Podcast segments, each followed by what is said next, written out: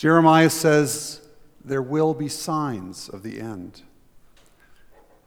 This is a signpost of the way of St. James on the Santiago de Compostela in Spain. It's an ancient pilgrimage that the people of God have taken over hundreds and hundreds of years. Next slide.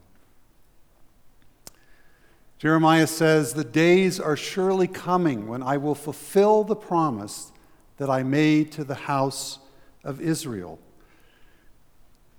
Jeremiah is, of course, anticipating the return from exile in Babylon.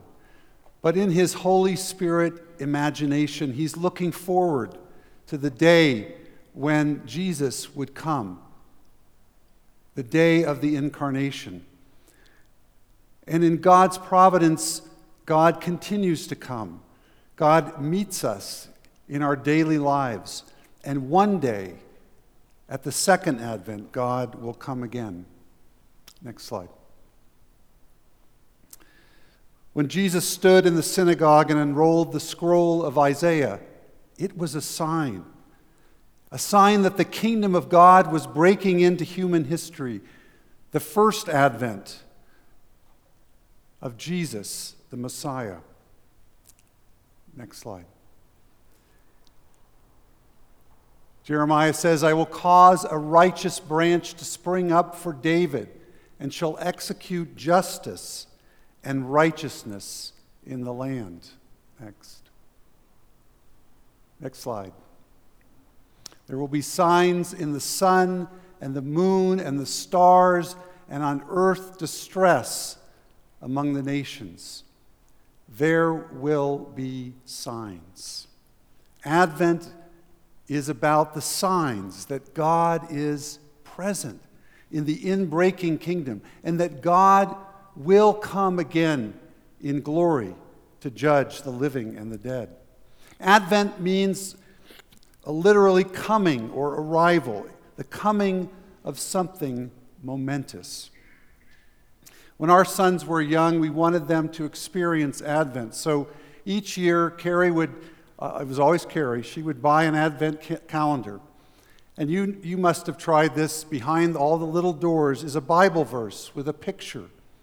And sometimes we would have candy or other special treats on Sundays during Advent. Each time we opened the door, it was a sign that Christmas was getting closer. We were counting down the days. And that's what Advent was about in our family.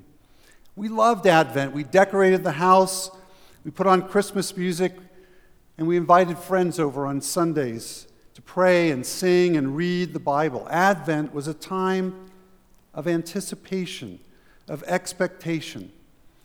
And of course, it meant Christmas was coming. It meant grandparents and presents and Santa Claus. And our family would look forward with eager anticipation, one day at a time. And then something happened adolescence. I don't recommend it. Life got very real, and Advent changed. We still did those Advent calendars, but it was more Carrie and I doing it. It was no longer for us just the season before Christmas. Instead, Advent began to describe the reality of our lives and of the world around us. The gospel texts from Mark and Matthew and from Luke that we've read today talked about the signs of the end of time. You read about the destruction of the temple and war and earthquakes and famines and plagues. There are disturbing words in our reading from Luke about betrayals, about change, about unsettling events. So Advent became a time of letting go for us, of looking to a future that was not yet clear or known. The signs were there. It might have been the night that I sat alone in our bedroom with the lights off, looking out on the San Francisco Bay and wondering why it was so hard to be a parent. I had done all the right things, I thought, and yet everything felt wrong. There will be signs, Jesus said. It might have been the pain and the brokenness in our family, the guilt and regrets, the dreams that were replaced by the could have, should have, would have. There will be signs, Jesus said. It might have been the day that our niece drowned on the, just before her third birthday. There will be signs, Jesus said. It might have been reading the headlines and wondering how we could keep up in prayer for the pain and the immense needs of the world around us. There will be signs. It might have been one too many images of war and destruction and genocide and fleeing refugees. There will be signs. This weekend, we were visiting our son Tim in, in Portland, and he told us a story about when he was 11 years old. And I just came up out of nowhere, but he said, I was in the kitchen pouring myself some cereal. And I looked into the living room, and Dad, you were sitting there with your head in your hands, watching the television. It was 9 11, and the plane had hit the first tower. I had no memory of that moment, but it made a deep impression on Tim. There will be signs, Jesus said. So when we woke up the next day and wondered what's next, what will happen, when will it take place, my mind went to this passage from Luke. There will be signs. Could be any one of these, all of them, or a thousand other things like them. So, Advent is a time of looking for the signs of Jesus entering our world. What are your Advent stories? I'll bet you have them. I bet you could tell stories about the day your life changed and your world was changed forever. I'll bet in this congregation there are many stories of pain, of change, of letting go, of stepping into a future of uncertainty, maybe even a future you did not want. I wish Advent was as simple and easy as opening a little door on a calendar and eating a piece of chocolate and knowing that Christmas is one day closer. But the world is not that simple, and life is not that easy. And maybe that's why on the first Sunday of Advent every year, churches around the world hear a gospel text like Luke 21 that describes the end of the world and the signs that will accompany that ending. It's not just a story about Jesus and his disciples, it's your story and mine. We see it in our world today, we experience it in our lives. It's part of the gospel. Mark 13, Matthew 24, and Luke 21 tell this story of great turmoil. But it's the good news it's the gospel announced by John the Baptist and delivered in the incarnation of Jesus. Jesus said there will be signs, and more than ever, our world needs to see the signs. The longer that I live, the more I know in my mind and heart that the world needs signs that God is here in our presence, that the kingdom is in breaking now. And every Advent story is accompanied by signs. Jesus says if we look, we'll see the signs everywhere the sun, the moon, the stars, the distress among the earth's nations, the roaring of the sea and its waves. I see the signs today in the pictures of refugees and persecuted Christians and the senseless violence of a world seemingly gone mad. We've all seen the signs. The pandemic is a sign. The war and rumor of war are signs. The harsh political conflict in our nation and the rising threat posed by climate change are all signs of the end. Let's go to the next slide. This picture is taken from World War I. It's a painting. It was supposed to be the war to end all wars. My grandfather was there. He was a Marine sergeant. He was 22 when the war ended, and most of the men in his unit were still teenagers. And one day, near the end of the war, he got a telegram or whatever they got back then. His mom had contracted the flu in the last great pandemic. He was given emergency leave to go home, but when he got there, she was gone. He used to tell me that it was the saddest day of his life, and he remembered it for the rest of his life. Now, life went on. His father, my great grandfather, remarried a young widow who had lost her husband in that same pandemic. She had four children, he had four grown children, and they had four children of their own. My grandfather's life went on. He went to college, graduated, got a job, met my grandmother, raised three children through the Depression, and sent both of his sons off to World War II. Next, next slide. They will see the Son of Man coming in a cloud with great, with power and great glory. You see, it was this hope of the second advent that kept my grandparents going. Through two wars, a Great Depression, and many, many losses. Next slide. This is the transfigured Christ, the ascended Christ, the one who will return. And the signs of his return are everywhere, and they are not hard to spot. They are too easily and quickly misunderstood and misused. Jesus intended this phrase, there will be signs, as words of hope and reassurance, but far too often they are heard as word, words of warning and threat. And when they are, the signs are used to predict a future of impending doom and loss. They become indicators that the world will soon end, so you better shape up or God is going to get you.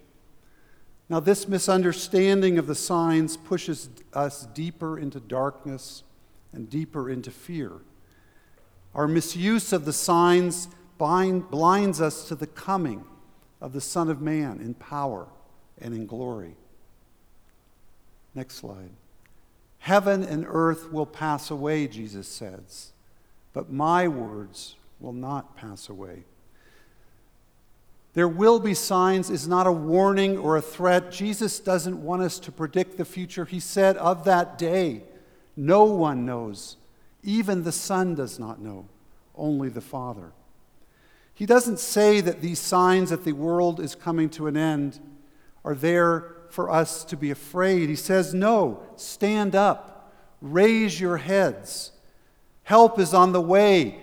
Justice is coming. Our redemption, our healing, our Savior is drawing near.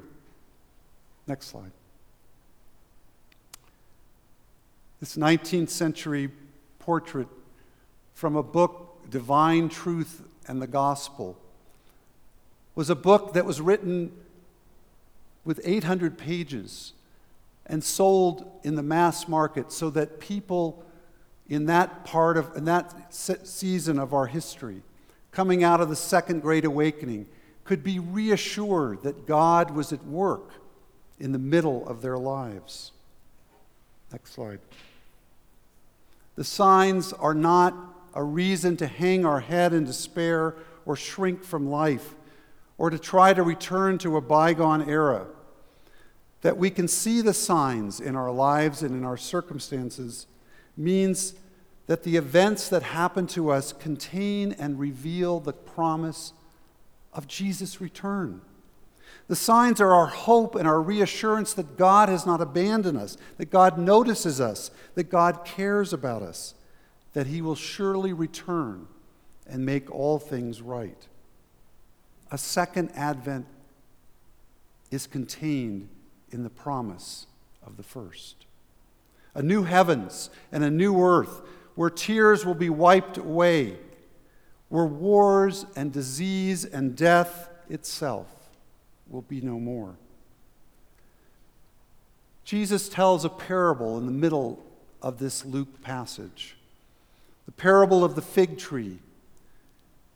When these things begin to take place, stand up and lift up your heads because your redemption is drawing near. Advent signs are as ordinary and as common as a fig tree sprouting leaves. We see the leaves and we know that something is coming. We know that summer is near with new life and new growth and new fruit. That is the promise and the good news of the Advent signs. And yet, that promise, that good news, is not fulfilled apart from, but in and through the reality of our personal circumstances and of the world's tragic events. So, what if we looked into our lives and our world and began to read the signs of the Advent story as a fig tree sprouting, new growth, green? What would we see? What would it mean for us, for our family, for our church, for our community? It would mean we were living in anticipation. It would mean knowing that the kingdom of God is near, it's at hand. It would mean that we are entering a new season with new life and new growth. We could produce new fruit. We could open the doors of our life with courage and confidence. We could look on the world with a new sense of compassion and hope. We could share the story of Advent and Christmas with friends and neighbors and colleagues. We could be strengthened to carry out the ministry God has given us in hope.